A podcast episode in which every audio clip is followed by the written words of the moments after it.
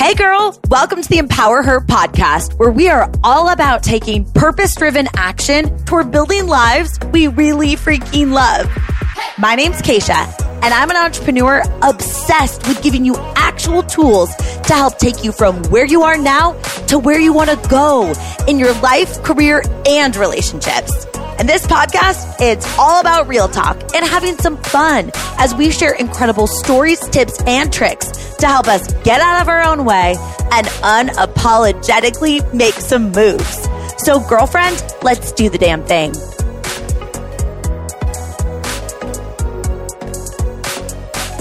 Hey girl, I am so excited that you're here today. I'm always so excited that we get to connect on this platform. But today was one of those days where I was plugging my mic in to record this episode. And I'm sitting here in our condo in downtown San Diego. My dog Lizzie is like sitting right by my foot. And I was thinking, I have no idea where you are in the world, in the world when you're listening to this podcast. And I just love that we get to have this platform to have this conversation. And I'm really excited about this topic too.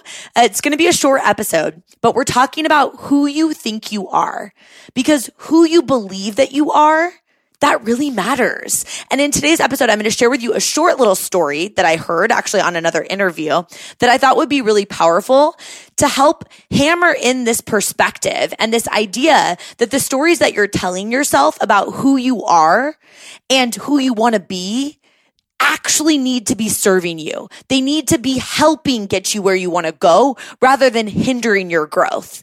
So we're going to dive into that. But first, I have to say thank you. And I feel like I should do a drum roll. So I'm just doing a little drum roll on my desk here because this episode is the episode that officially has us passing 1 million downloads of the Empower Her podcast. 1 million downloads.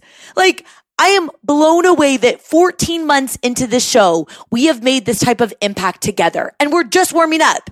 And truly, it's a together thing. Like really, I have to say thank you. I don't even know how to articulate it, but from the bottom of my heart, thank you so much for your support of the show. Like helping me get the message out, telling your girlfriends, taking me on Instagram stories. Like you are the reason that this is spreading so quickly.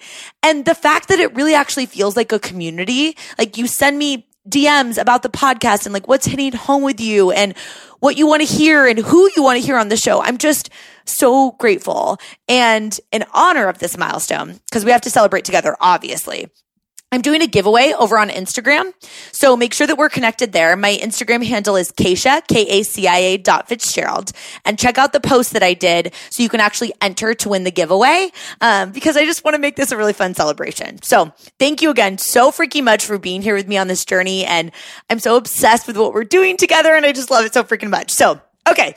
That being said, I do like to think of us like we're girlfriends and I know that you're busy. So I want to dive into the topic today. Let me set the stage here.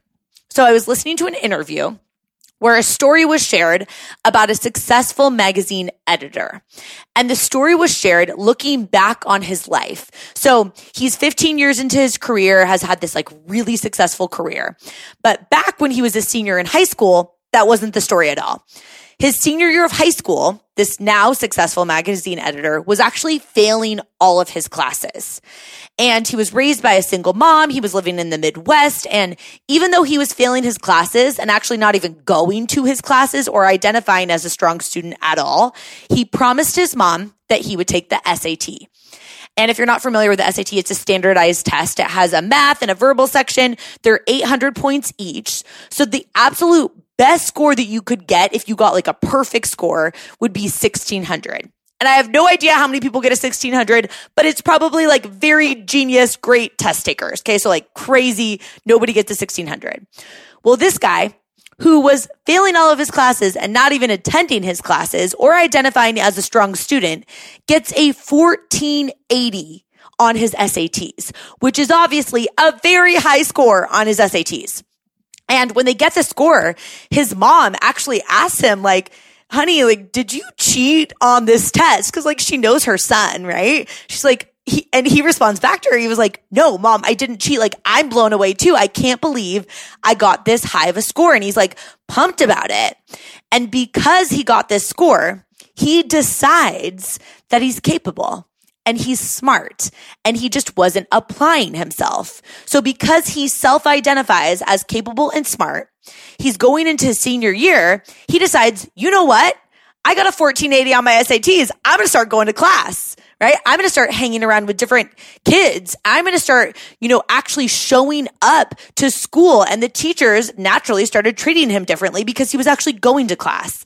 He ends up graduating goes on to community college, then he goes on to a state college and eventually Ivy League and has this crazy successful career trajectory, like educational um, journey to his career. And here's the thing. It's crazy because you know, you, you hear that story and you're like, wow, like that's cool. He got a great score on this test. And then he saw how capable he was and how, how he just needed to apply himself because he was super smart. And, you know, he went on to go to all these colleges and have a successful career. Okay. Well, here's the kicker. And this is why I was like, I have to share this story with you. After he graduates, right? Like he goes into this career and like 12 to 15 years after he graduates, his wife is like, Hey, honey, like you got a letter in the mail and it's from the SAT board. And I guess periodically the SAT board reviews scores to make sure that, you know, all of their testing is on point and like all of the scores are valid. Well, the year that he took the SATs, this is a true story. The year he took the SATs, there were 13 people out of all the people that took the SATs that year that were sent the wrong scores, scores that they didn't actually get. So the score that he really got on the SAT was a 740 out of 1600, not a 1480 like he was told and believed to be true. What is up? Right? Like just hear that, right? Like he actually got a 740. So as someone who received a really low score on his test, but still went on to be super successful academically and then into his career, we have to just point out the fact that it was not his natural talent or his ability to learn. It was his belief of his ability to learn, his belief of how capable he was, his belief that he believed he was smart. And he was saying, you know, his whole life changed, not when he got a 1480, but when he started acting like he got a 1480. Keyword acting like, as in modeling the behaviors of someone who believes that they're smart and a good student and capable.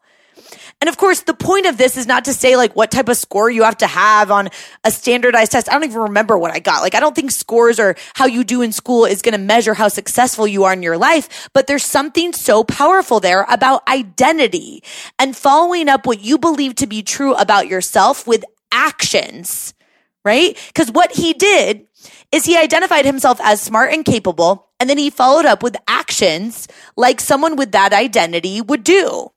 So, girl, I got to throw this question back on you. Who do you want to be? What characteristics do you want to embody? And are you creating the environment and then supporting it with the behaviors to make that identity a reality? Because in the case of this magazine editor, right? Like, let's just point out what he did. He decided to believe that he was smart and capable of doing well in school right? Because he got that score and he was like, wow, okay, I got this score. I'm going to decide that this means I'm smart and capable of doing well in school. So I'm going to go do that, right? Like that was his identity. So then what he next did was created an environment that served him. He started going to class. He started to hang out with a different group of friends. And then he followed that up with the behaviors like studying, putting in the work, actually doing his homework, right? Because those were the behaviors that were required to sustain and build on that identity that he believed to be true. So maybe there's a powerful question out of this. Who do you want to be? How do you want to show up in this world? What characteristics do you want to embody? And after you like sit there and simmer on that for a second, right? Because it's awkward on a podcast if I leave a lot of like dead air and you're like, uh, uh. but truly think about those questions of who you want to be, how you want to show up in the world, what characteristics you want to embody. And then truly ask yourself, are you willing to adapt the behaviors that are required to get there. That means that first you're going to have to sit down and you're actually going to have to map out what are the qualities that you need to embody to be that person that you want to be. And after you've got those qualities or those characteristics or those habits that you need to create, then it's going to require that you actually do those things that you need to do, even when you don't feel like doing them. That's what's going to get you there right? That's why I created this collective community, which is our personal development community, because I think there's so much power in taking ownership and deep diving on taking responsibility for how you show up in the world. So if you don't know about the collective, slide into my DMs on Instagram. You can come check out all the details about it and I can fill you in. But truly, I believe to my core that when I'm asking you the question of who do you want to be? How do you want to show up in the world? What characteristics do you want to embody? If something came to your mind or came to your heart, like a goal or a vision for your life or this version of you that you're like, ugh, I really freaking want that. Right? Or a way that you want to show up even more. I don't believe that you're gifted that vision, that like tug at your heartstrings, or maybe for you, it's like a yank at your heartstrings. I don't believe that you're gifted that if you're not also gifted the ability to figure out how to get there. But sometimes, let's be real here, right? Like friend to friend, when you're building up that confidence to really identify the person that you want to be and getting that conviction in your voice, that rock solid, unshakable belief that this is who I am. Don't believe me, just watch. That type of unshakable conviction, sometimes that takes some time to build right? That takes deposits of confidence every single day that you show up and keep a promise to yourself to do the thing that you said that you were going to do after the feeling that you said it and is gone, right? That's how you build confidence. So in the meantime, I'm happy that you're here and listening to this podcast because I want to give you some of my belief, like borrow belief from me. I don't even have to know you in person to know that you have been through some tough crap stuff that you never thought that you could navigate through that you did. You've accomplished some hard things. Remind yourself of that. When you catch yourself doubting yourself, you've been through hard things. You are capable. You're resilient. I don't even have to know you in person to know that if you're listening to a podcast like this, you have a heart for impact. You really deeply care about showing up in the world in a meaningful way and you're resourceful enough to get the tools that you need in your toolbox to help you build the life that you love. Otherwise, you wouldn't be listening to me in the shower or on your commute or while you're doing laundry or while you're doing your workout or while you're walking your dog. You're doing the work. And girl, most of all, I do not even have to know you in person to know that you are more capable than you give yourself credit for. I believe in you. I believe that you can figure this out. I believe that you can be whoever the hell you want to be. It's going to require that you adopt the identity.